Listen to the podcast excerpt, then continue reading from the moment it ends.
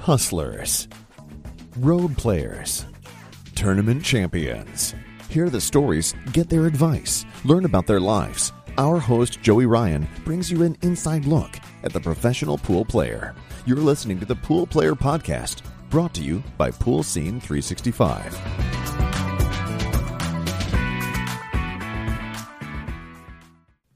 Hey guys, Joey Ryan, Pool Player Podcast, brought to you by Pool Scene 365. Thanks so much for the support that I've received from the podcast. I'm really excited to bring you each episode that comes out. Well, today is no exception. I interviewed a friend of mine, Jake Lawson, who's the owner and CEO of Breakout Billiards Apparel, and we talked about being an entrepreneur in this business and you know ways to grow the sport of pool and his most recent endeavor, which is Billiard Sports Network, where he partnered with his friend Josh Setterfield. And originally it was going to be a streaming company, kind of media company. Well, now it's turned into a pool promotions company. They have six events scheduled for this year, including two juniors events. And so I really wanted to get this out to you so you guys were aware of it. I've met several awesome junior players over the last several weeks and I just want people to know about these events so the juniors can get the exposure. And then also the, the top players, right? These are open pro events, the other four that they're doing. And so we need that now after a rough 2020. Uh, we recorded this episode a really long time ago, so my apologies to Jake. I've really been tied up. Uh, but I think you guys are really going to appreciate this episode. Also, folks have asked me ways that they can support the podcast. The first way is subscribing on YouTube. I really appreciate all the, the following and the folks that are subscribing. That helps to grow the channel. But also, there's a couple other ways. Uh, I have a PayPal link, and certain folks have offer donations through PayPal, which I really appreciate, and I put right back into the channel.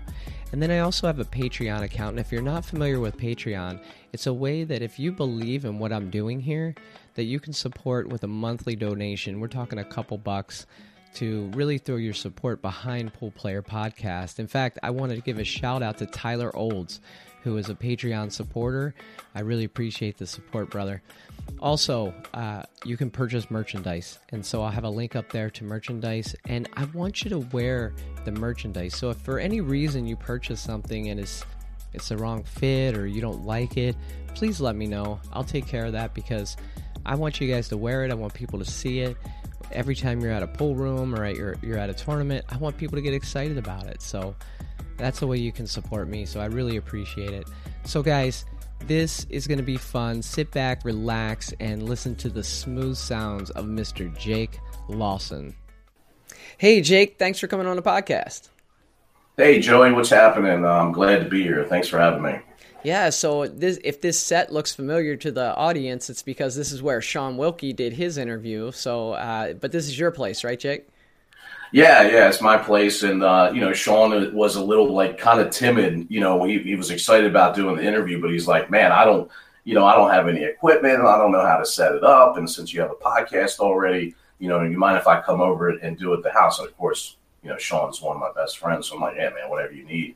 And uh, I had to stop watching that episode. Like almost, I was watching live when you were questioning him and, you know, obviously the first five minutes of that episode hit really, really hard with him. And I actually had to walk out of the room because i have heard the story many times and I was getting choked up right there. I was like, I got to go, you know? Yeah. But it was, it was a great interview. And I think um, I saw a lot of people kind of commenting uh, on that video. And it really struck a nerve for everybody that he was so open. And you don't really see that a lot, I guess, with pool players or, or anybody really in general. So it was, it was re- one of my favorites to, to rewatch uh, after you posted it. Yeah, I've known Shaun for a long time, and you know we competed against each other, and I consider him a friend. And he had told me that story, but I didn't expect him to share that the way he did and the way he opened up. And you know, so obviously, uh, let's let's jump over to you real quick. Uh, you uh, have a business background. You're an entrepreneur. You've had even before you got into the pool industry, you've had business endeavors. Tell us about some of your businesses and kind of what led you to the pool world. Well, you know, I've actually been in business for myself for over 20 years. And I think that's one thing that a lot of people don't know. You know, at a very early age, I started a, a PR firm. And I mean, I've always had an entrepreneurial spirit you know, since I was a kid, right? We're like selling lollipops on the bus and, you know, like it was kind of that little thing. Like I always knew that I had it in me, um, you know, even at a young age, but I had started a PR firm and, um, it, it, we really didn't even know kind of what our market was at the time. And come to find out, we were like way ahead of the curve when, when I started this. And what I mean by that is because social media and the internet, the information technology age, really hadn't come full swing yet the way that it is now.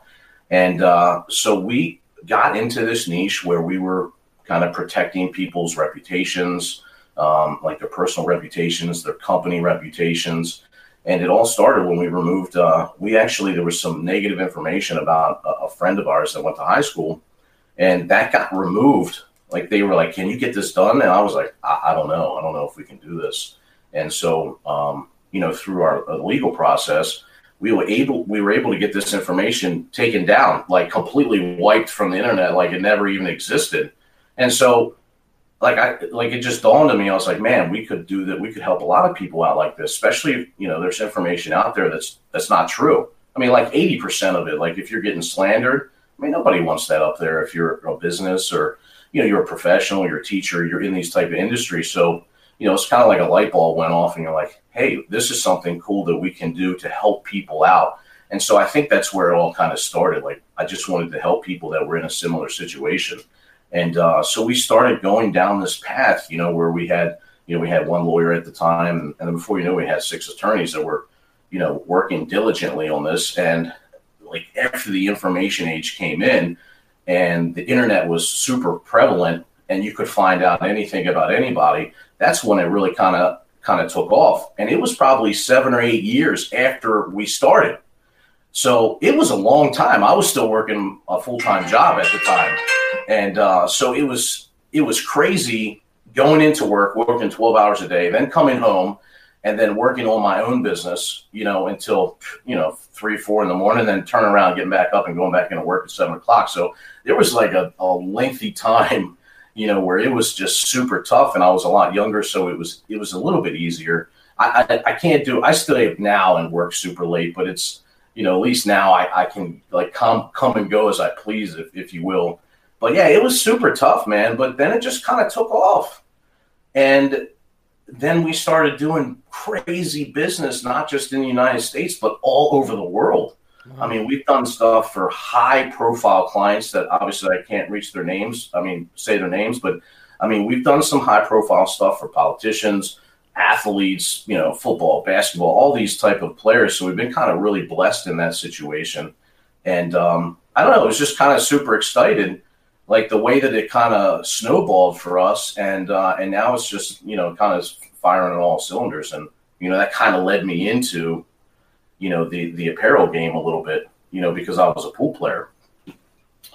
Um, you know, it was it was supposed to be kind of like a fun type of thing. So when we I started Lights Out, it was really like in my living room. I think I remember telling somebody this story. Like I'm sitting in my living room and I'm just thinking to myself, like I play a lot of pool and I'm not at, you know, I'm not at like the super high level like some of these guys are.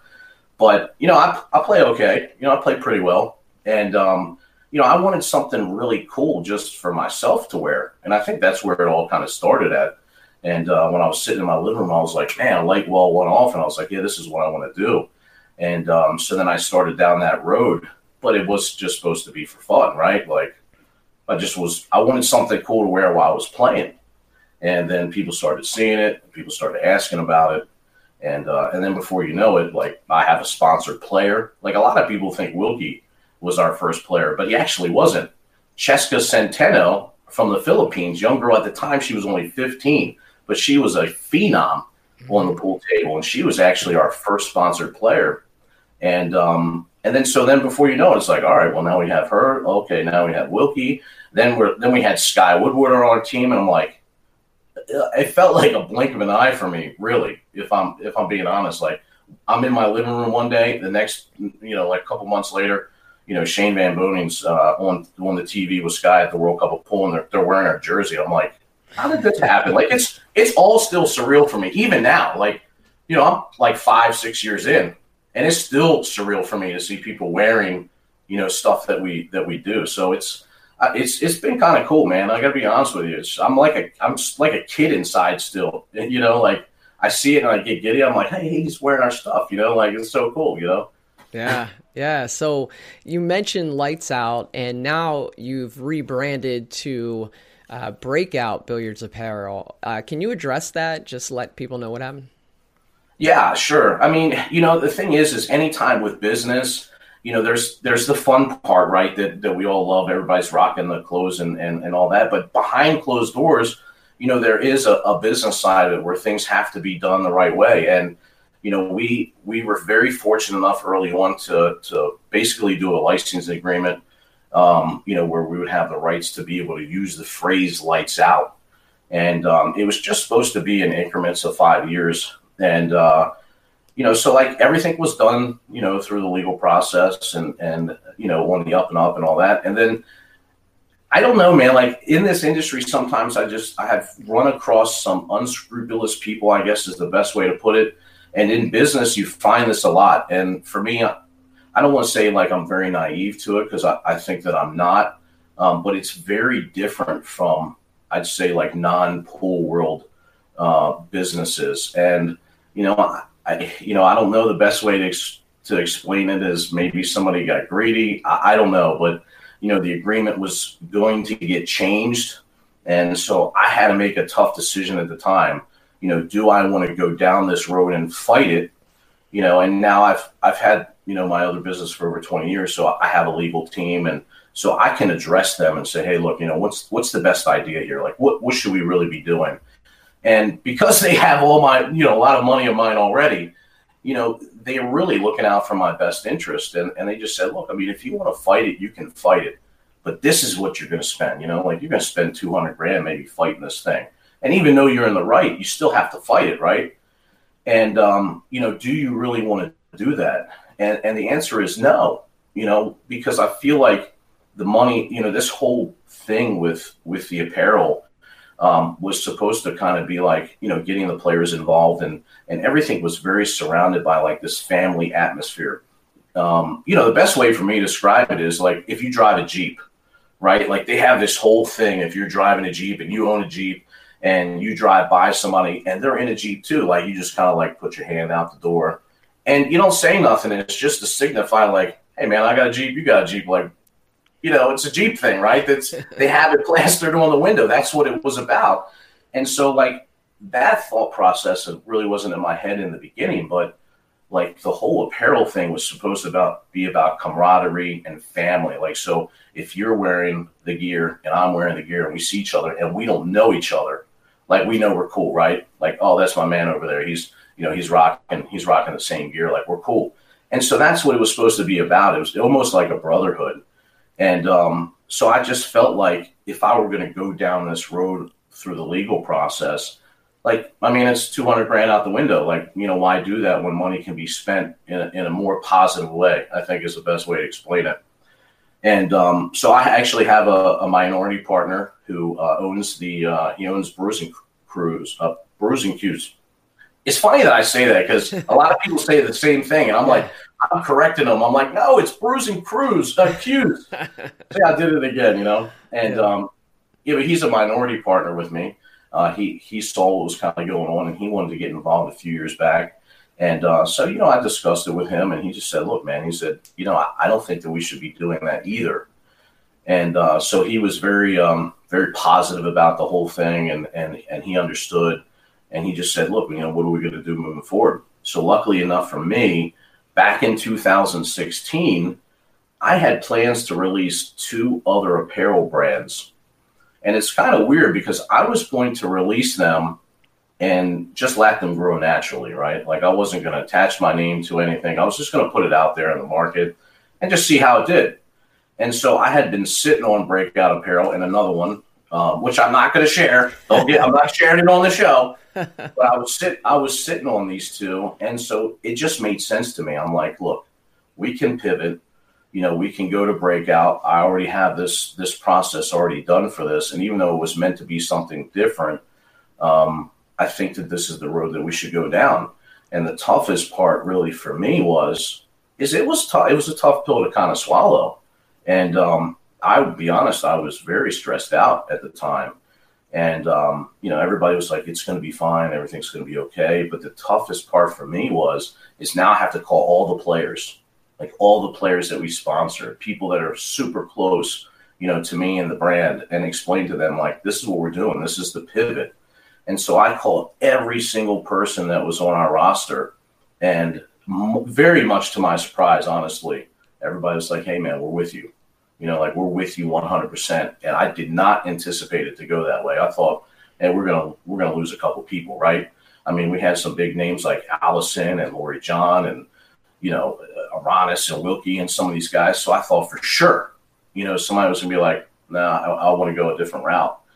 And still to this day, I don't I don't know why everybody stayed. You know, um, I'm very thankful for it, but they believed in me, and they're like, "We're, we're going to go down this path with you." you know, no matter what, and we're cool with it. And um, that really meant a lot to me.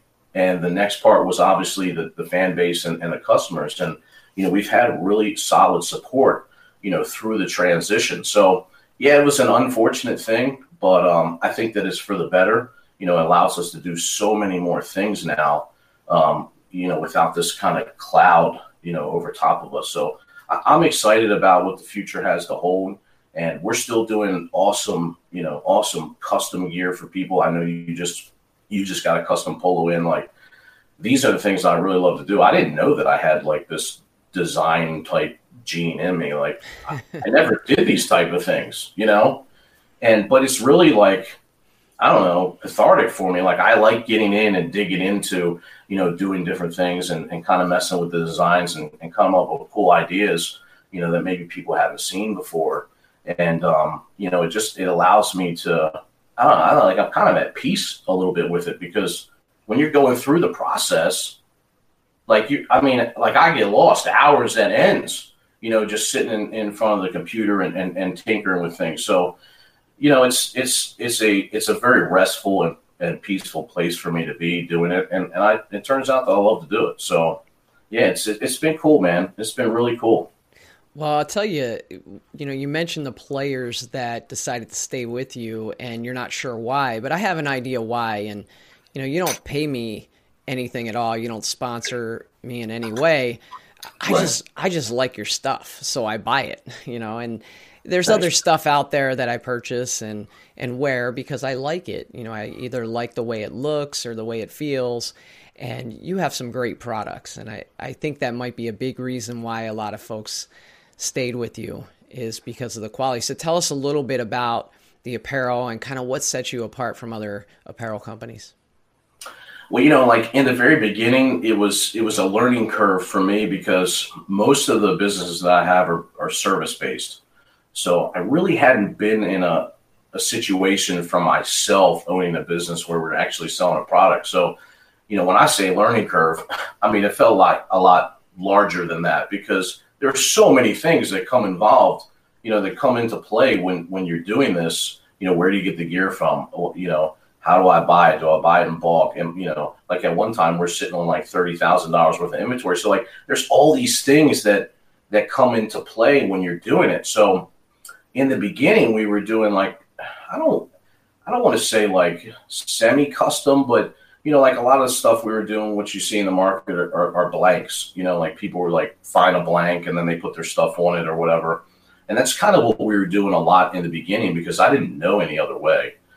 And you know what I kind of saw as you know like lights out was evolving, and then you know even into breakout, you know like there was more and more and more and more people entering into the market, and it made it super easy for them to just find out what you're doing, right? Like you could just buy a shirt, look at look at the tag, and then you'd be like, all right, well, I can go find that, and then you go down through that process. So really, for me, what I wanted to do was I wanted to I wanted to keep it cool. Like if you order a custom piece from me, like I want to make it one off, right?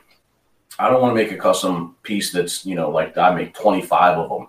So when you're out somewhere, like, you know, you see somebody else wearing that same custom piece.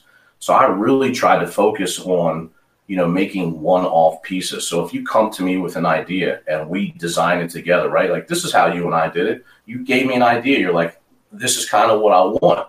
You know, I want to represent where I'm at right now in Arizona. let's figure how how to make that work. So a lot of my conversations with customers are very similar to how you and I had a conversation. Like I just try to to get in their head and try to see the vision, right? Because it's super tough sometimes when people are explaining something to you, like you have to filter through it all.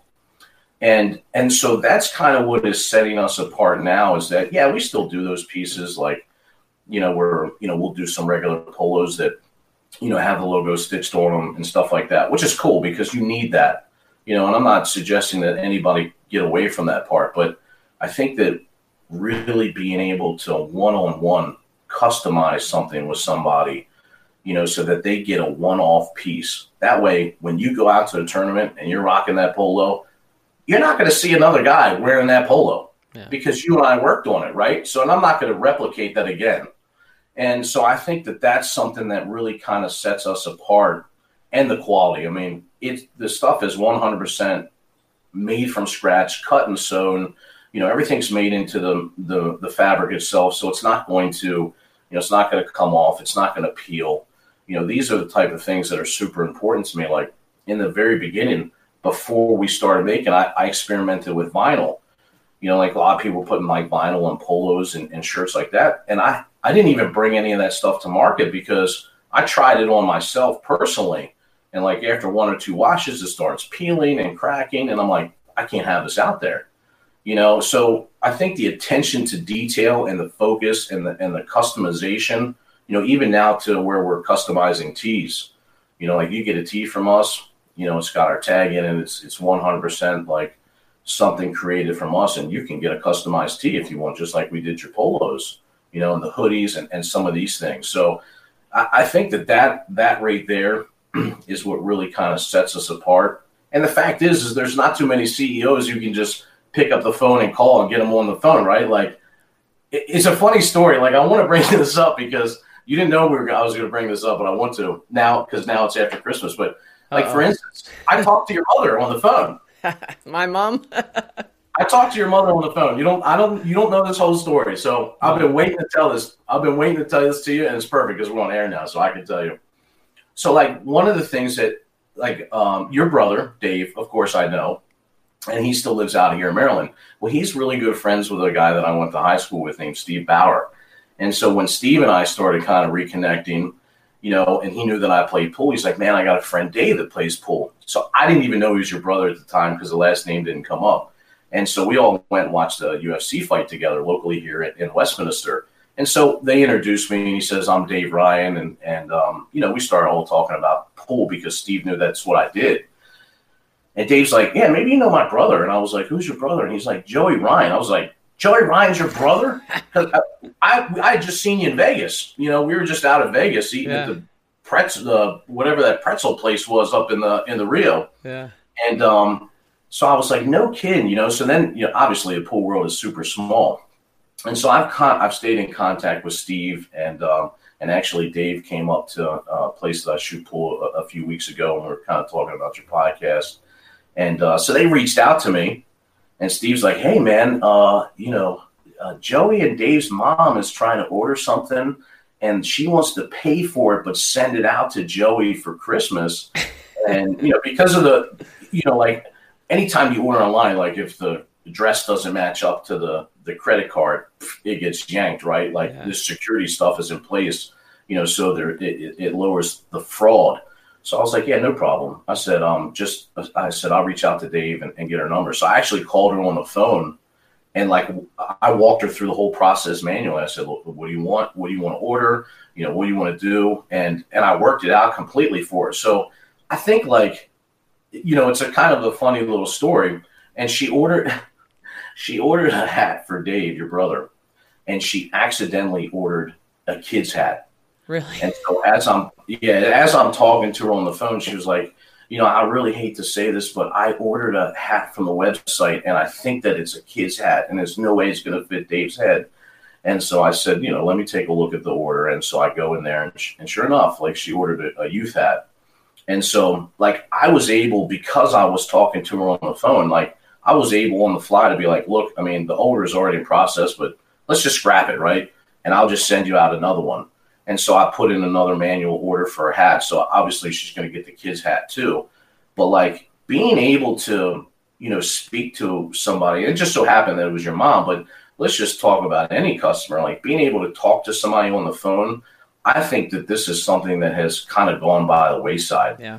Um, you know, and it's and a lot of it has, you know, just look at, at car washes now. Like if you look back in the 50s, right, like you would go to a service station and the guys would come out, they would fill out your, they would blow up your tires, put air in them, you know, clean everything. Like they even did oil changes like right there for you on the spot. Like it was a whole big show. Mm-hmm. And you didn't even have to get out of your car.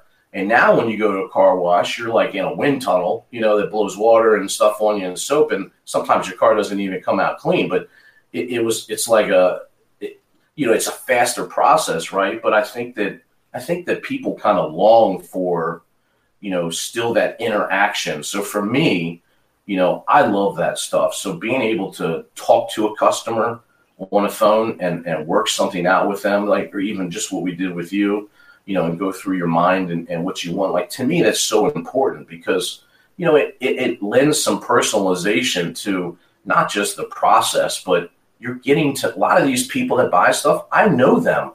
And it's because I've had so many conversations with them on, you know, what they want to buy or how they want to do things. And I think that that's super important because I want people to support the brand because of me. You know, like I want them to understand, like, hey, man, he's willing to go out and do whatever it takes, like whatever the right thing is to do, um, regardless of anything else, regardless of money, regardless of, you know, if he's got to make two other things, whatever the process is. And I think that it's easier because that's how I buy things, right? Like I buy things based off of my emotion and my connection to, you know, to the other people. It's either the people, the products, right? We never buy products. We don't ever buy products because we want to buy the product. And I think that's what people misunderstand. We buy products because of the way that they're going to make us feel, right? Like you buy the shirt, you're buying the polo, the custom polo, because how it's going to make you feel when you're playing. Yeah. You know, like everybody used to joke when they bought like bought stuff from us. They're like, "Oh, you know, if you buy the gear, man, it makes you two balls better." And I'm like, "Yeah, it does. You know, it makes you two balls better." But the truth of it is, is like you didn't get two balls better. The truth of the matter is, is that while you're playing, you feel so good because you know you look good. Yep. And that elevates your mind. Yep. And so, yeah, I mean, I mean, we'd make that joke that you're two balls better, but it's not. But that's that's kind of what I'm talking about the feeling and the emotion. Like when I'm out there playing and I'm I'm rocking like maybe my newest or coolest thing, I feel good, man. Yeah. You know, so it makes me play a lot better, and I think that that is super important. You know, when it comes down to how we're hammering home the message, you know, with breakout apparel. And uh, yeah, I know I just totally went off on a no. tangent. Well, it was funny that, that, I was talking to your mom, so I was like, I got to tell him the story. No, first of all, uh, you know, I have my feelings hurt a little bit because I thought I was getting all this individual attention from you. Oh, yeah. But now I find out you do that with everybody. So okay. I know. Um, he but, says to me, he says, "Man, I got I got the polo. You said that was super cool." And I was like, "Actually, man, your mom said that. So make sure that you you call her and thank her." Yeah, I did. Uh, but secondly, I, I really agree with that point, and I've always said this: look good, feel good, play good.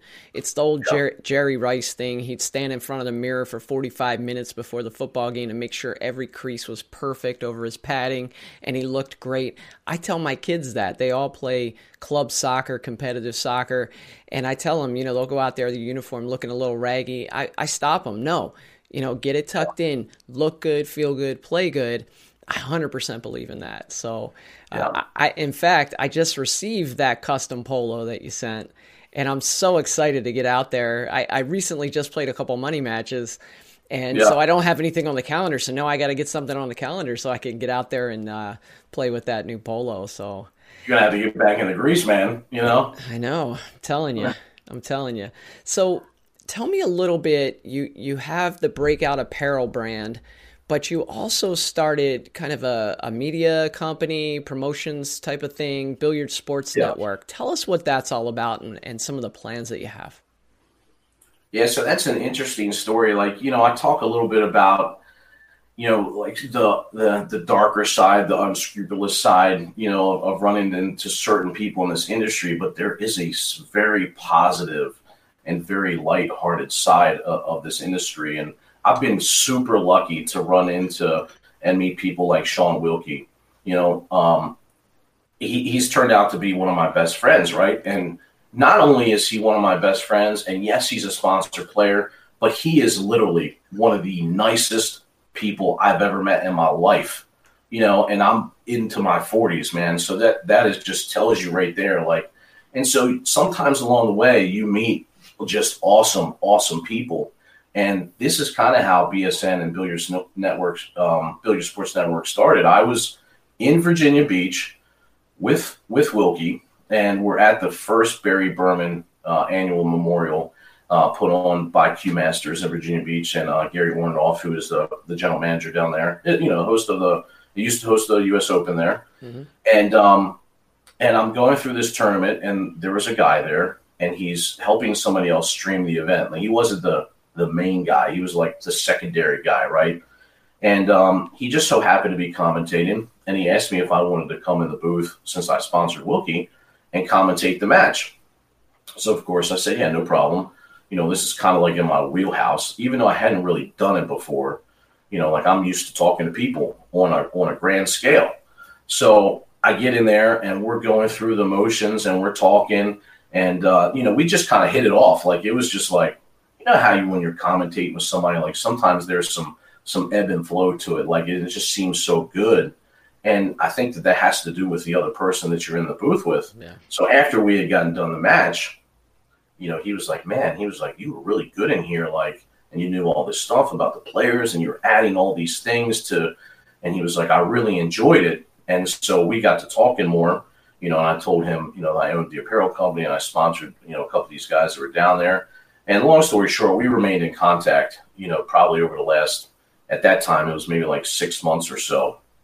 And um, so I started looking at some of these other streams that were out there. You know, and obviously there's some huge ones like Matchroom. I mean, these these are major productions, you know, where they have 10 or 15 people at a time. Like you got people managing cameras and, you know, all the processes. And I mean, that's the height, right, of where we're at right now, you know, in, in the in the industry. And so for me, I was kind of looking at some of the other things and I was like, man, like these guys aren't even talking about the game or they're not talking about the run out or the shot or what he should have done here. Or you know like it was like i don't know it was like locker room talk i guess a lot of it was. So for me i looked at it like another area of opportunity to kind of elevate you know this this sport that we love. And so i, I was like man i want to get in i want to get into this part of it because i feel like the easiest way for me to affect change is if i am the change. Like if i'm in the in the midst of it I can make this stuff happen. And I've always kind of believed that a little bit in myself. So I reached out to the guy that was commentating, and um, his name is Josh Setterfield. And we started having a conversation, and I was just like, "Look, this is this is my idea. This is what I want to do. You know, I got a super good vibe from you, and I would like you to be involved in it." And so, you know, we talked a little bit more about it, and he was like, "Man, I'm in." You know, so I was like, "Cool." You know, this is what we're going to do. And then we started going through this whole process, you know, of what are we going to call it? What are we going to do with it? How are we going to do different things? And, um, and, and lo and behold, you know, BSN was born, the Billiard Sports Network. And really, it just that started out to where we wanted to get in and start streaming matches. And the reason why we wanted to do that is because we wanted to make sure that we had professional commentary.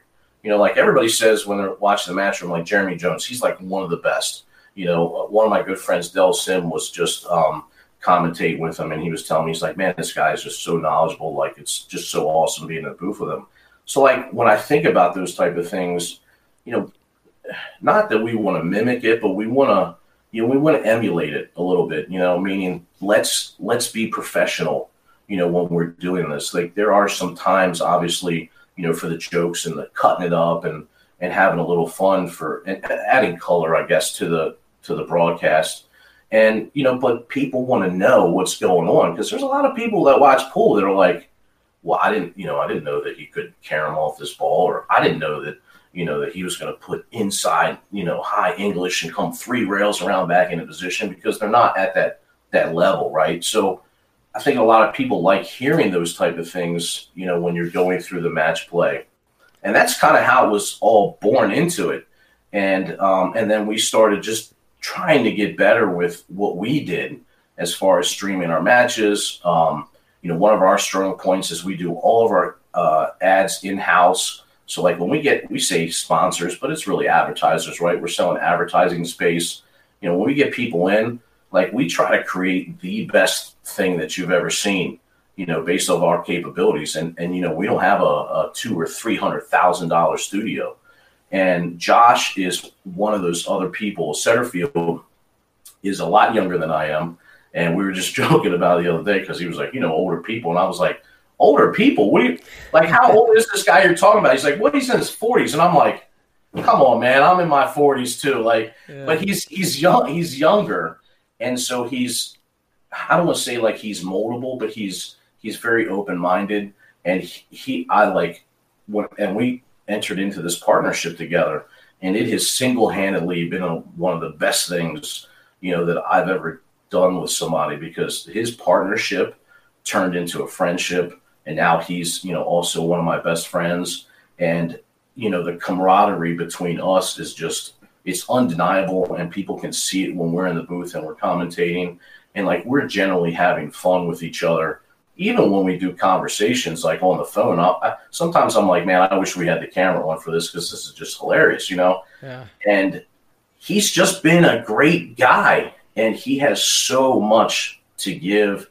And he does a lot of our, um, a lot of our advertisements and a lot of the back end stuff that has made us, you know, as successful as we've have been. And now, you know, we we're going down this road where we're going to be, you know, promoting and, and hosting our own tournaments and um, so we're, we're, really excited about that. That's the BSN Cup. And actually, the name has changed now. So originally it was going to be the BSN Cup, but we landed a, a very good deal with Dynaspheres. And so we brought them on as our title sponsor. So it's actually going to be the BSN Dynaspheres Cup. So we're very happy about that. So thank you, Dynaspheres, if you're if you're watching. Nice. And um, yeah, it's it's it's super cool. And so now we're going to we're going to host six events you know, here in Maryland.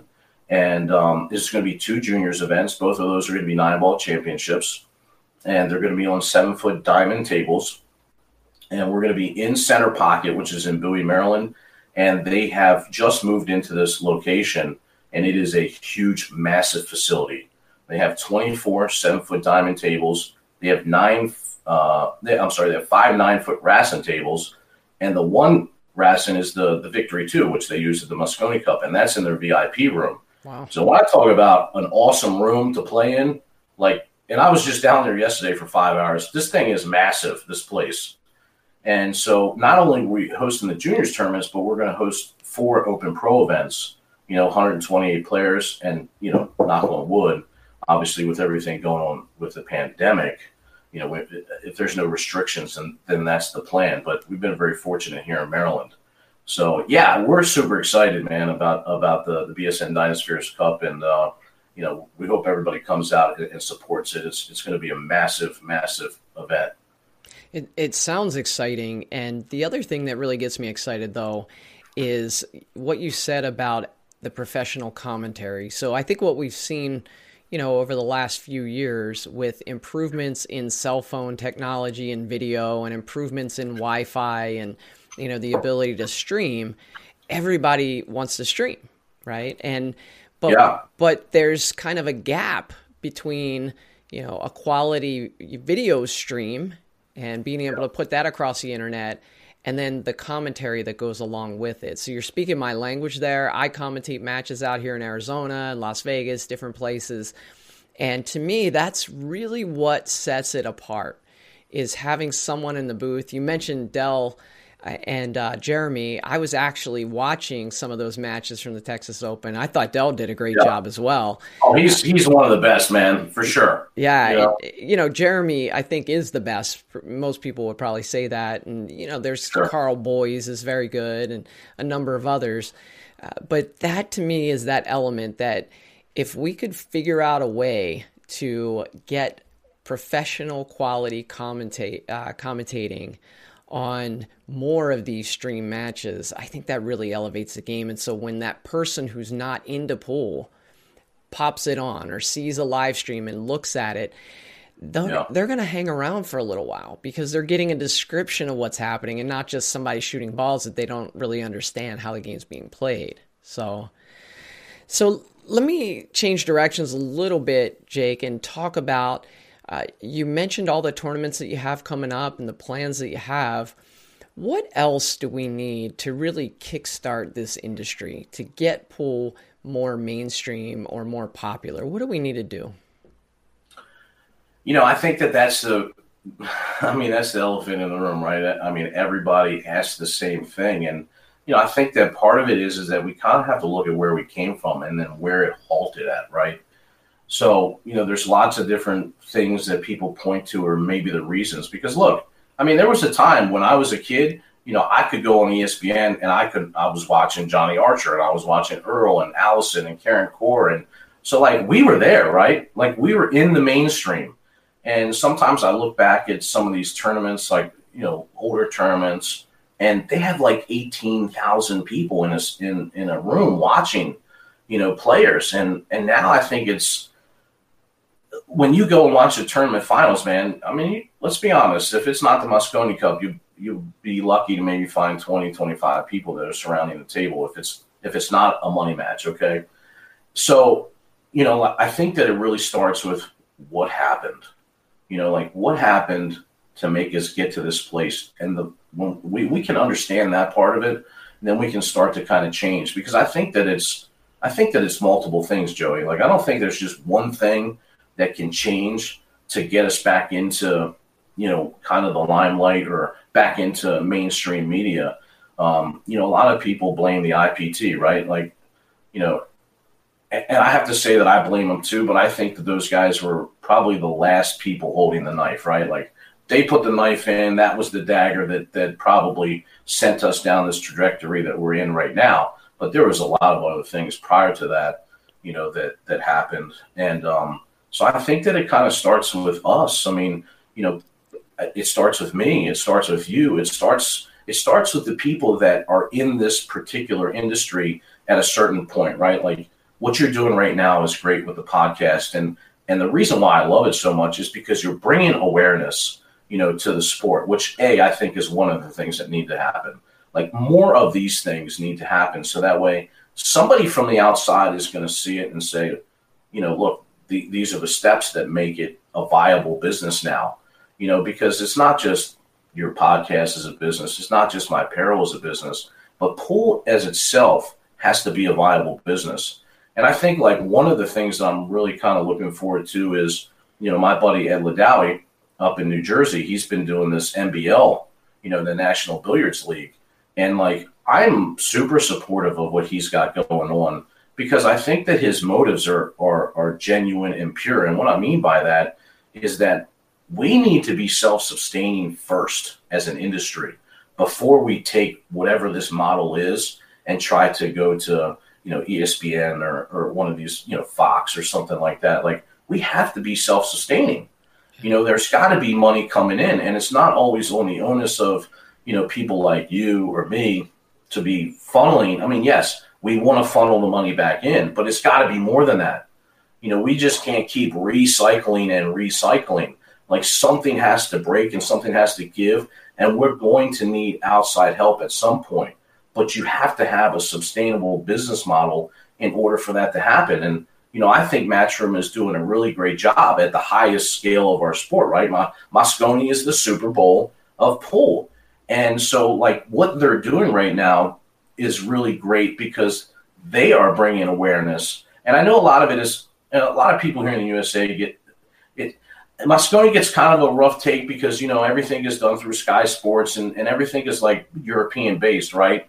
And so a lot of people are like, "Oh man, you know, I got to spend twenty bucks to watch it here," and you know, like I feel like that's the only right now of it. You know, like spend the twenty bucks, man, watch yeah, it. Like, give me a break. Twenty dollars. Yeah, I know. You know, like I mean, just spend the money and watch it. and because it's not, I don't think that it's always going to be like this. See, like, yeah, you spend the twenty dollars, man. Help support it. You're going to be able to watch it. Like, you're never going to see better pool than you're going to see at that moment, right? Because everything is involved, like is nerves, There's money on the line. You know, before the pandemic, you had fans in the in the you know in the seats screaming. You know, like where do you get that in pool? Nowhere. So like I think that that is a model that works, and so I think that I think that that whole program can further you know, getting us back into the mainstream. Because the twenty dollars paying it for the United States, it's not always going to be here, but it's it's what's necessary right now yeah. for us to be able to do the things that we want to do. And so I think that people really need to understand that um, you're you're be part of the solution, right? Like one of the things that really gets me a lot is that people point fingers, right? Like this is the reason why it's wrong, or this is, you know, a lot of people say Earl. Oh, Earl, you know, snapping the stick on on the ground. That's what caused it. No, that's not what caused it. Yeah. You know, it may have. There may be parts of it that have uh, kind of gotten it to where it's at right now, but the thing is, just don't be part of the. If you're not part of the solution, right, you're part of the problem. Yep. So don't point fingers and say, "Hey, this is the issue." Okay, if you're going to say that, that's fine, but give us a solution. Like, what's your solution to that? And what are you going to do to get us? Yeah, there? yeah. And I think that that's the most important thing. Like, okay, if you want to play fingers, yeah, that's cool. Okay, you can do that. But if you're doing that, tell me a solution. Like, what's your idea? You know, to fix this problem or to further, you know, move it forward. And I think a lot of people you'll see they don't have an answer for that because they haven't thought that far ahead. And so I think that people like us really need to be part of the change and come up with these different solutions. Um, you know, for me, I think that outside sponsorship is really important, but I just don't think we're there yet. I'm working super hard on my end, you know, to be able to get major outside sponsors like, you know, Coca Cola. Like, remember, we had the Campbell Tour at one time. You know, like we had outside money coming in. And so I think in order to get there, we're going to need people to be in this this industry with us uh, and helping out, but we've got to give something back, right? It can't always be about me, me, me, me, me. And I think that this goes forward to part of the, the solution is the players. You know, like I know the players feel kind of jaded a little bit on a professional level, you know, because of some of the things that happen. I mean, you know, like the IPT, there was a lot of, there was people that didn't get paid, right? There was a whole thing about Efren, you know, was still owed like $600,000 or something crazy like that you know, because he didn't get paid because I got, got locked up, yeah. you know, for extortion and all this stuff. So, like, I get it from a player's perspective. You're jaded, but it's okay to be jaded. But let's let's find a way to work together and let's find a solution together. You know, one of the things that is very frustrating for me is, and I know you've we've talked, I've heard you talk about this on the podcast before, is that there is no real line from being an amateur player to a pro player. And it's the only sport at a professional level where the amateur is much bigger, right? Like NFL is huge, but where's the where's the farm league? I mean, these guys are coming out of college. You know, baseball, you have major league baseball players and people come up through a farm system, you know, before they even step foot on the field at a major league baseball game. And so I think that that is one of the things that we're missing as well and I heard a little bit of it in your interview with um, Ozzie Reynolds, mm-hmm. you know, from from CSI. And you know, part of what you were saying is right. Like there is no like what do we say now? We're saying 720 Fargo rating is is considered pro level. Like even as I'm saying it, I'm saying it as a question because I don't know. Right. So I I think that the fact that there's no clear defined line, you know, of how you come out of you know being an amateur and the fact that the amateur part is so much larger, right? The APA so much larger than than the WPA and, and the and the pro pool. And so like it's backwards a little bit. So I think that a little bit of the onus is is is on all of us, right? I think the APA needs to help out a little bit more. I think they need to be more involved. I think that there needs to be some type of system that says, hey, look, if you get to this level, right? What's the level? You're seven an eight ball, you're a nine and nine ball. When you get to this level, what do they do when you start winning pro tournaments? They kick you out, right? Yeah. And so I, I think that there needs to be something else that kind of furthers it along. And if WPA, the WPA is going to be the governing body, then I think those two need to work together somehow, you know, to figure out a way to, you know, kind of merge people into this this professional light and I think that that's just a very small part. But if we can start there, you know, then and we see it working, you know, then we can build on these other things that need to happen. But somebody in in these industries has got to say, hey, look, that's what we want to do, and and and and make it happen. Let's not talk about it anymore. Yeah. If it was me, I would come in and just I'd be like, let's start our own governing body, right? I hate to say that to the WPA, but I'm like, if we're not going to have people that are going to affect the change, then let there be somebody that comes in and makes the change. Okay, you guys don't want to do it this way. This is now the governing body. This is what we're called, whatever it is, you know. And then you get all the player support, and then you have somebody that's got the voice of the players, and then they go to you know the APA and all these different you know places and say, look, this is what we're doing. We all need to work together, right? I yeah, mean, th- this is a hot topic, Jake, and it's one that I honestly I'm kind of in a disagreement with a lot of people about where they believe the way to grow the sport is through the amateur ranks. And I live in a state where amateur pool is huge in Arizona. In fact, there's not yeah. many tournaments I can play in per month because of my skill level. But if right. you if if I played, you know, down 100 Fargo points, I can play in a lot of events. And the sure, idea is, no, we got to continue to build this amateur thing. We got to build the amateur thing. I kind of disagree with that from the extent of we have nothing at the pro level really established right. as a, a formal pro tour or even to demarcate a professional from a non-professional. You know, you t- take somebody who lives in, in Virginia, you probably know Matt Clatterbuck. You know, the guy plays professional caliber pool, but he drives a UPS truck you know and so he has a job. That's where he gets his money. So is he professional? Is he not professional? You know so we have those question marks floating around everywhere.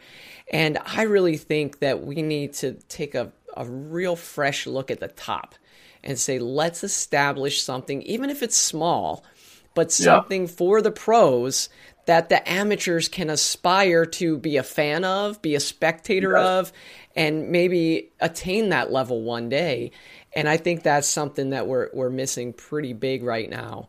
Um, you know, you look at it. If you go to any pool room on a night when APA or BCA or VNEA or TAP and they're going on, and there's 100, 125 people in a pool room, and you go up and start showing mug shots of like Alex Pagulayan yeah. or Shaun Wilkie, you know, or uh, you know these different professional players, Justin Hall or Oscar Dominguez, they have no idea who no 99% of them are. They might know Shane, but they're more likely to know Allison or actually Jeanette Lee. She comes up all the time. Everybody knows the Black yeah. Widow, you know, but, right. but is that a problem that we have 120 people in a pool room who love pool and they can't pick out Justin Bergman?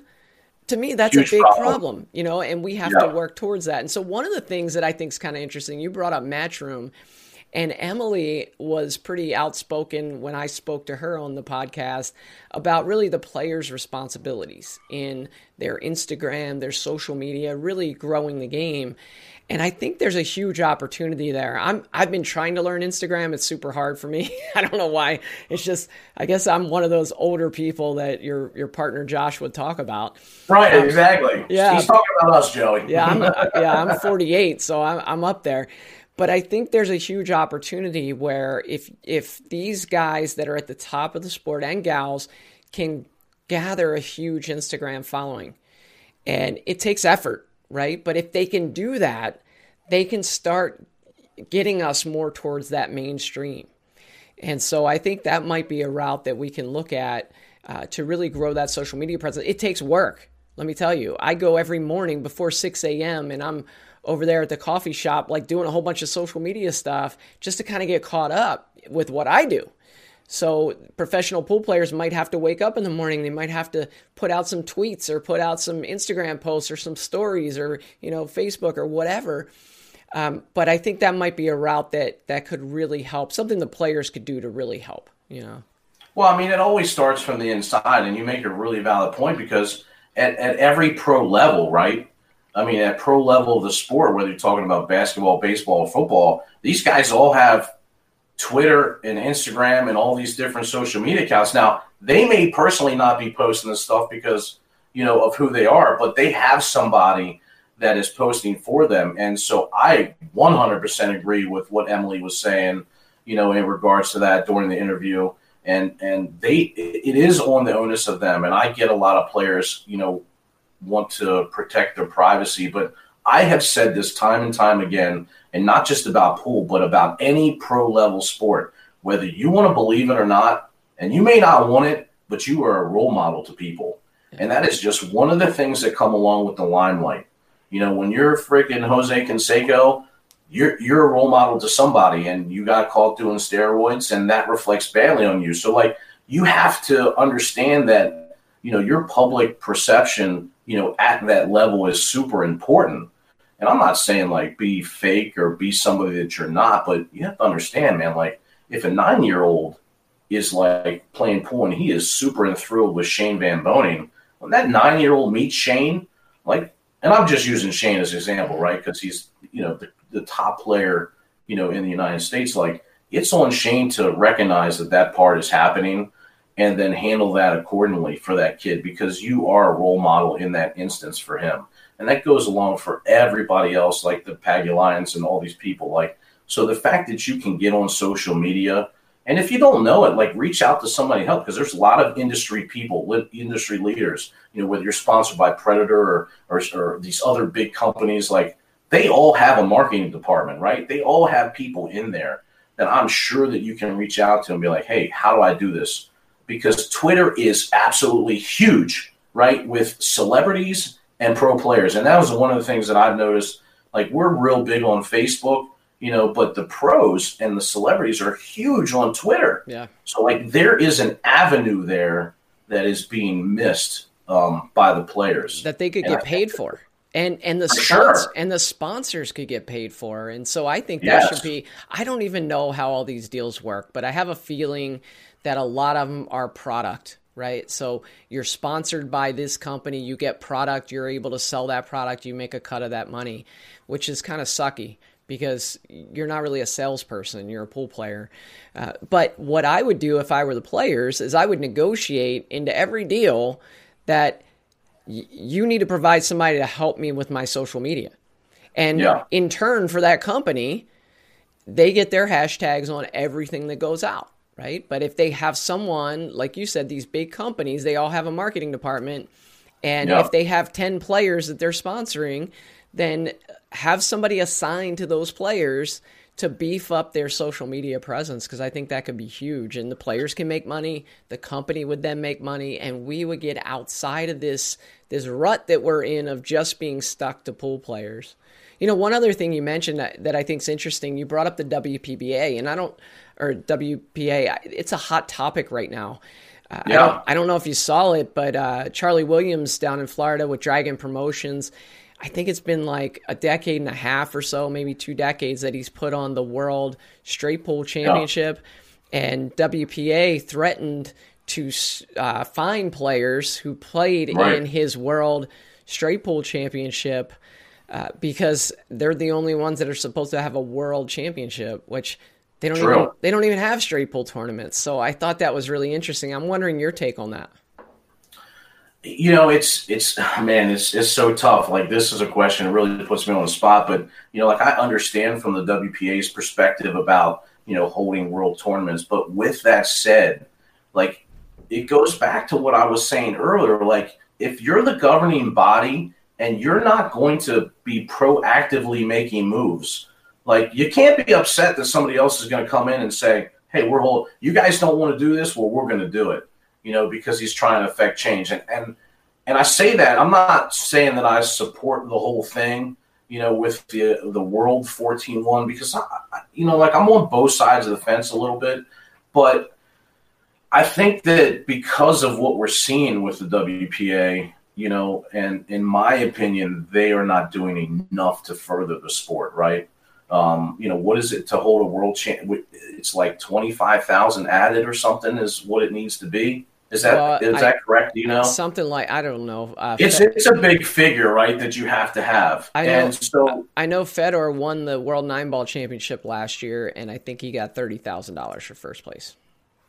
Yeah, so that's what I mean. Like they they're basically saying in order to have a world uh, rated championship, like you have to have X amount of dollars in in the pot. And so like I don't think that that's enough to say that, right? Like you're you're not actively doing anything, and I'm not trying to bring down the structure or whatever. I'm just saying, like, if you're if you're the WPA and you're you're the governing body, then it's on the onus is on you to affect change, and you can't help it if somebody else is going to go out and do it because you don't want to. Because I've said it to myself before in the past. If I have an opportunity, I would buy the WPA and I would make it the way that I feel like it should be made for the players. And so, like, if that's not going to happen, right? If, if WPA, if you're not going to sell and you're not going to do what needs to be done, then I guess you can't fault somebody else for going out and doing it because I just said it earlier. Like, if it means that somebody else has to say, this is the name of our company and this is going to be the governing body of pool, how can the WPA stop that? They can't. You know, and once you have all the players involved, then that entity, now we're the governing body of pool. Now we can make the changes. So, like, I can't fault Charlie for doing what he's doing. And I really don't. I mean, I get the part of the, you know, you're going to find players and stuff like that. But uh, again, I think that's under the players. And a lot of it has to do with the fact, Joey, is that we don't have a union. And so that's that's one of the things that I have been talking about for the last five years. You have a union, like so, you know, they have the NFLPA, which is the players' union for football. They have one for basketball. They have one for every sport. Why don't we have one for pool? So there actually needs to be a union for pro pool players, and whoever whoever creates that, you know, doesn't have to be a pool like you don't have to be a pro play pool a pro pool player, but there's got to be a guy there that establishes this and then has all the pool players involved at the pro level in that union. And the reason why this is so important is is because when you have all the players and now you're you you have this union, now the union can go to the WPA and say, "Look, this is what needs to happen. These are the changes that have to happen, or these guys aren't going to play in your tournaments anymore. Right? It's it, it's almost similar to like how they just changed. So I'm big Washington. I'm a big football fan, as you know, and um, I, am a Washington. I, root for the Ravens, obviously, because I'm here. But I've always been a Washington football fan. Now we call them the Washington football team, and this is a perfect example of what I'm talking about here. They have been talking about changing the name Washington Redskins for a very, very long time here. Now, it's become a lot more public now, you know, with everything that went down. But a lot of people don't know that this has been going on since like 1972 that they have been trying to, to make the change. And do you know how they effectively got the name changed? Because Daniel Snyder, the owner of the Redskins, he did not want to change it. And, you know, I don't know if this is a lot of uh, regular information that's out there about this, but he was adamant about not changing it. And you know why he did change it? Because all the sponsors that were inside, and I mean Coke, Pepsi, all the all the huge companies that sell their products in the stadium, they said if you don't change the name, then we're pulling all of our stuff out. So they forced him to make the change, which it should have been changed anyways. Like let's be honest, you know, like it is a little bit racist, right? You know, the term. So I think that it should have been changed at some point, but he didn't want to make the change, so they forced him to do it.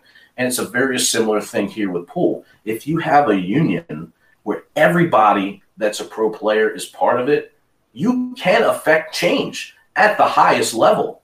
And so I think that it starts there. And I know Alex tried to do something like this not too long ago, and maybe it didn't kick off the right way. But I think somebody that is not a pool player needs to come in and say, this is what we're going to do. This is how it's going to work. We need all the players' support. And then once you have that group of people, then you can go and affect the change, you know, at the WPA in the highest level. That is what really needs to be done first, I think, and foremost. Well, admittedly, I need to learn more about the WPA, uh, to be honest. But I think in some ways, with the way they handled this World Straight Pool Championship, they're almost trying to act like a union, but to the detriment of the players in yeah, the game. Right, right. We're gonna we're you know, you're not gonna be allowed to play in an event that's called a world championship. And if you do, we're gonna fine you five hundred dollars.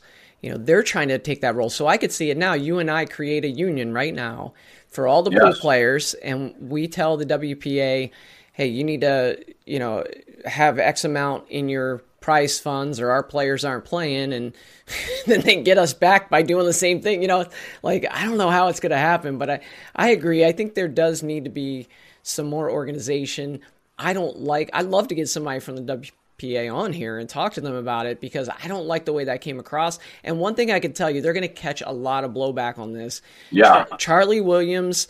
Uh, I had played against him before. I knew him a little bit, and then I spent a good deal of time with him at Mike Davis's wedding. We were both groomsmen in that wedding. And I tell you, there's not many folks that are sharper than him and have a business acumen like him, and kind of like you, have a bunch of lawyers. so I think that that situation is going to be interesting the way that thing plays out, and really the public sentiment, right? That might be the most important thing. You know, the public sentiment about it. And will players like a Josh Filler or Fedor or, you know, Shane or somebody who has a chance to win the world championship, will they just say, you know what, I'm not going to the world championships this year? That would be interesting. Well, I mean, obviously, it's again, it starts with the player. Like you, it's the whole thing with monopoly. Like they can't be the governing body and be the union all at the same time. So, like, yeah, I mean, we could do all these type of things, but you know, it's going to start with the players too taking a stand. And interesting enough, like if they do say that, and it's a, it's a domino effect. So it can't just be one guy, right? Like you can't have like a Federer be like, all right, well, I'm not playing it, but it may start with one person. But then if you get everybody that's like, you know, we're not going to play in it, then what they're forced to make a change. You know, so like the masses, right? We always say like, uh, you know, it starts with one person, but you really need everybody involved, you know, to take a stand, and that's what's really what's really important. It's about what's right, Joey. Mm-hmm. You know, like you can't have just somebody coming in, and and I know it sounds weird because like bucking the system at the highest level, right? But the thing is, man, is that people love an underdog, right? So, I mean, it can start with one guy, but you need everybody who's involved to stand up and do what's right. And I think that once you do that, like that's the model for everything, right? I always tell people there's three different things in life, okay? One is you do the right thing because uh, you're forced to do it, okay? The second is that you do the right thing because you expect that something's going to come back around for you by doing it. But the third is the most ultimate goal, and the way to be is to do the right thing just because it's the right thing to do. Yep. Not because somebody told you, and not because you're expecting something in return. And it's taken people a long, it's taken me a very long time. And I think that I have gotten to that point in my life. And I think that we all need to strive to do that. And I think that if we can do that, then when you have these organizations like that, you know, for us, like with my companies, we just do the right thing. And it doesn't matter about money. Like, if you don't like it, give it back 100% satisfaction guarantee. So, like at a WPA level or, or, or a massive level like that, you have to do the right thing. So, if it's not right for the players, then don't do it, you know, and, and then you wouldn't have a situation like, you know, with Charlie having to go out and do it on his own.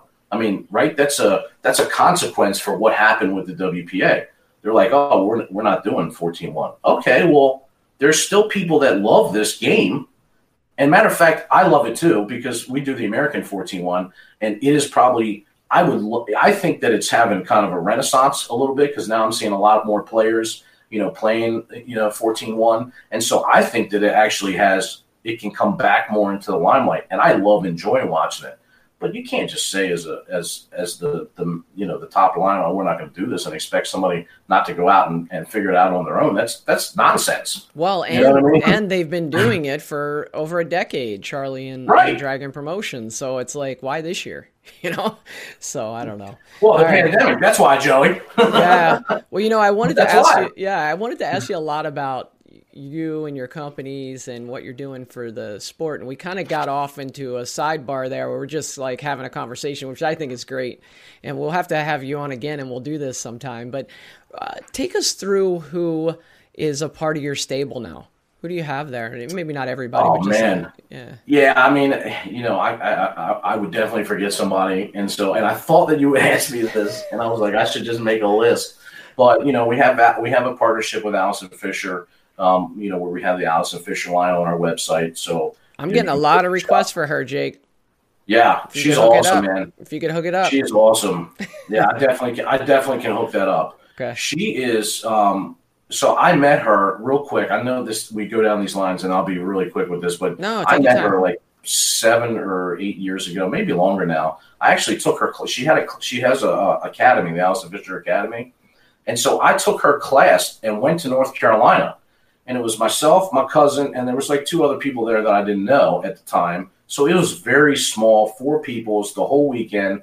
You know, you come in Friday, she takes you out to dinner, and like so. This was my first experience with somebody at her level, you know, because to me, I watched her growing up, so I'm like, to me, she's the Michael Jordan yeah. you know, uh, uh, uh, of, of, female pool players. I mean, she's so accomplished, right? And so I'm like, I was scared a little bit, you know. I was like, I don't know what to say, I don't know what to ask, and then um, it was very intimate because we're at the table with each other, and um, she is probably one of the greatest people uh, in this industry, and not just that, just as a human being. I like to say like a lot of people are my favorite humans because she's just a joy to be around. And that class that I took with her was absolutely phenomenal, and I highly, highly suggest if anybody has the opportunity to take that weekend long class because it's the next two days are like eight hours of training with Allison Fisher. I mean, you can't get no better than that. No. And so she's she is just absolutely awesome. So anything that I can do you know, to help, you know, if you want to get her on, man, I'll make a phone call, like, and and I'm sure she'll do it because people that don't know her need to know her because she is awesome. But so she's on. We have a partnership with her where we do the Allison Fisher line. You can get that on our website. Um, uh, Loree Loree Jon Hasson, of course. Uh, she needs no introduction. She's been so awesome. You know, I met her and her husband Dave, and um, just great people. You know, from from South Carolina, and like like it's that southern thing, you know, like she just makes you feel kind of like warm and fuzzy when you're around her. And she's just a super nice person. You know, then we got Aranis and Wilkie and um, and then we have some Del Sim is along with us from New York and um, you know, we have uh, James Blackburn in North Carolina, some some other like uh, up and coming type players. And then we got some local people here, Wilkie, of course, uh, my buddy Steve Fleming, who is he's plays um, I would say probably like semi-pro level, like at your level. But he's at he's at yeah he's at every tournament, dude. Yeah, so, we've Steve and I have had some battles over the years. Good player. Yeah, he, he's so and he's such a great guy. He's actually my tournament director for the BSN uh, Dynasphere Cup. Oh, nice. And, uh, nice. Yeah, so like I try to surround myself. So we do have like a long list of of some awesome players. I mean, Sky um, Hess, uh, she's a junior. She's 11, what, 11, 12 years old now. Like she's one of our juniors, and then we have a couple other players that we're working on right now. And uh, so we're really surrounded by like this family. Everybody knows everybody that's on board with us, and it really is kind of like a, a family type atmosphere. And um, that's what I really love about it because all these players I have a personal relationship with.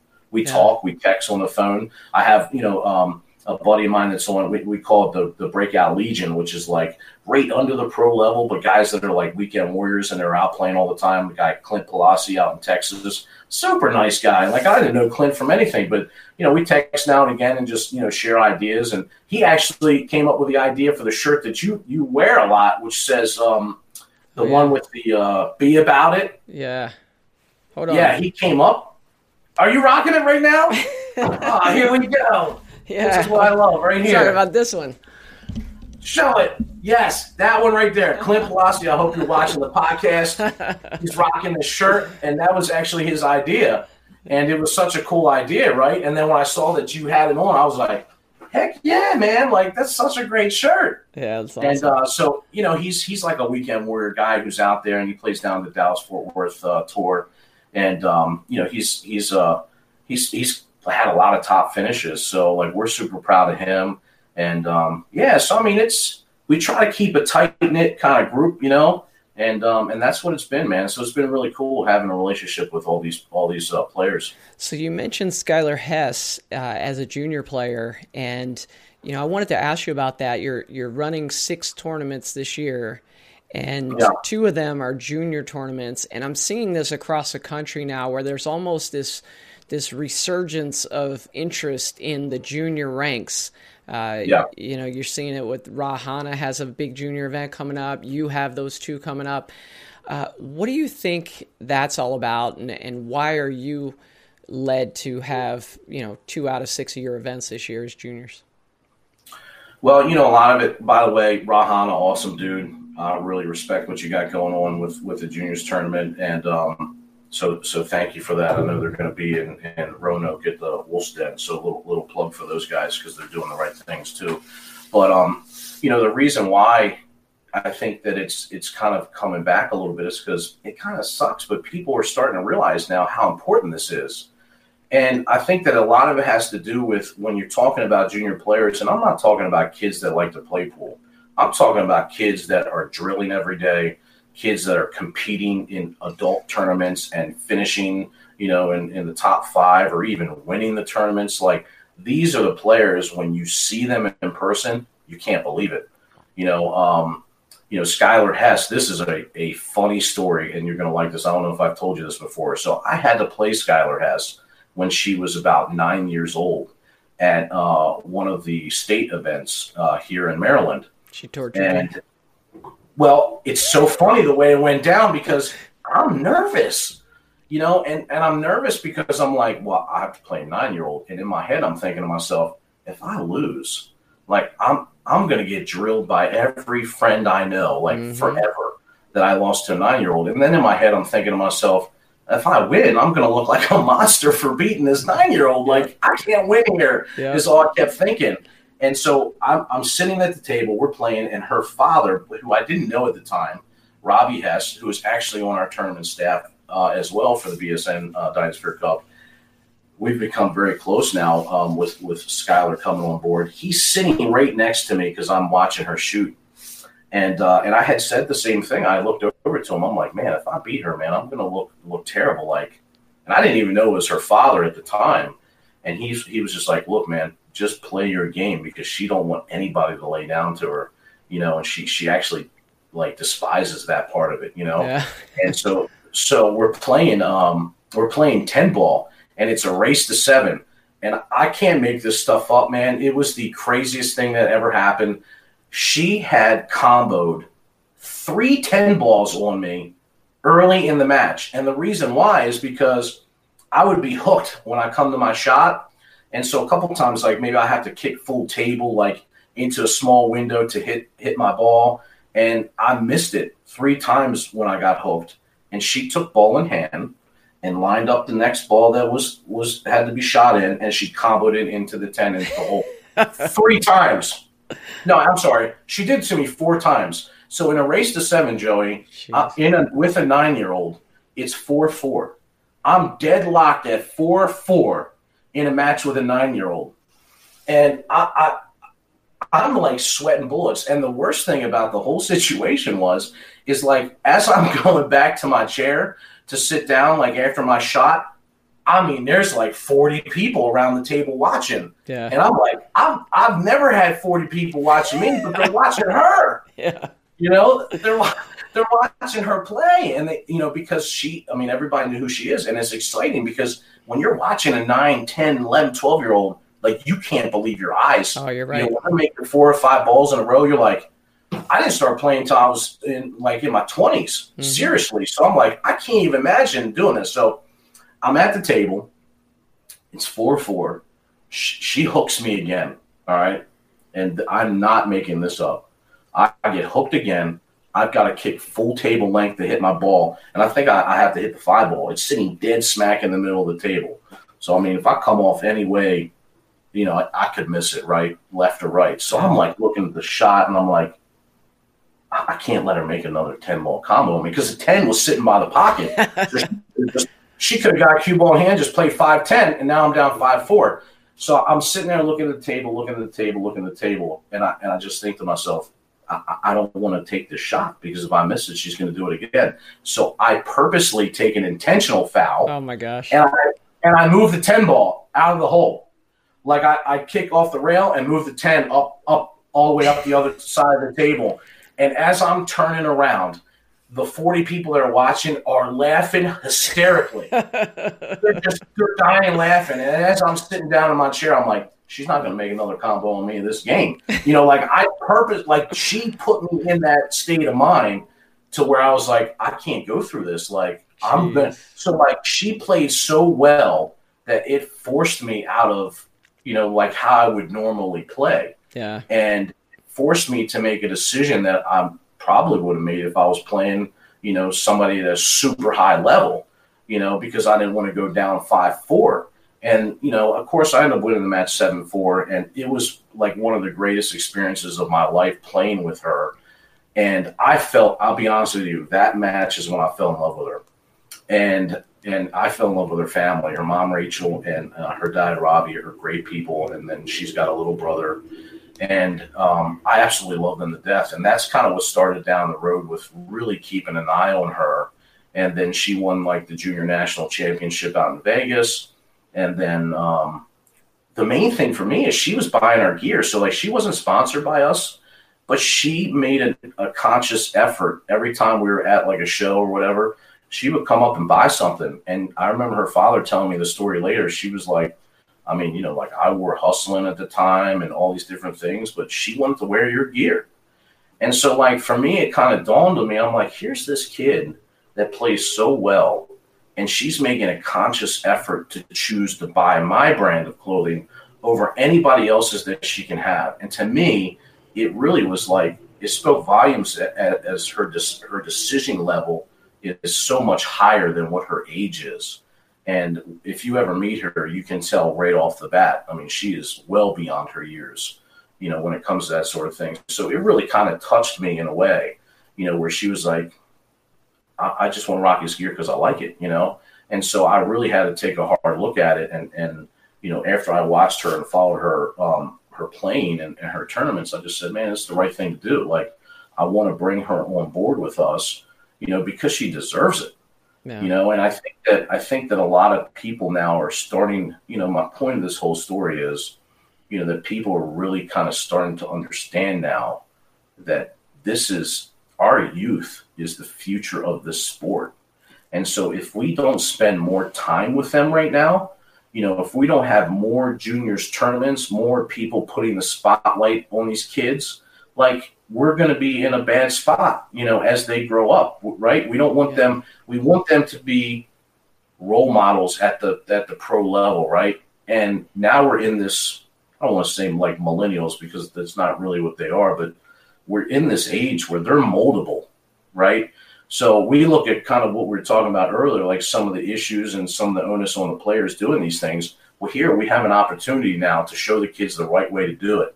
And so if we can focus our energy on that, then this whole next, you know, slew of kids that are coming up into these levels, you know, are going to have these things that we're teaching them already. Yeah. And so it, that will better the sport as well. And I think a lot of these guys like Ra, you know, Ra's always been super supportive of the kids, anyways. But you know, he understand. I, you know, I, we've never talked about this, you know, and I have talked to Ra a few times, but you know, he understands as I guarantee you for a fact he understands what I'm saying. Is very important. I mean, look at Chris Robinson. They're real big with Chris, and he was a guy that kind of came up from yeah. you know from a kid, and then he was came through the amateur ranks, and then boom, you know, now he's on the Mosconi Cup. You know, but it's because somebody you know, saw something in him and, and they really kind of take some time to cultivate him.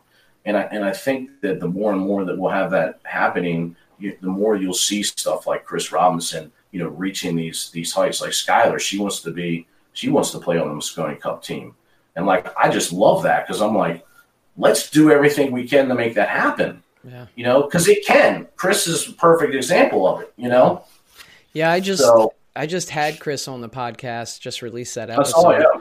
yeah, and you know, it kind of got me thinking about something.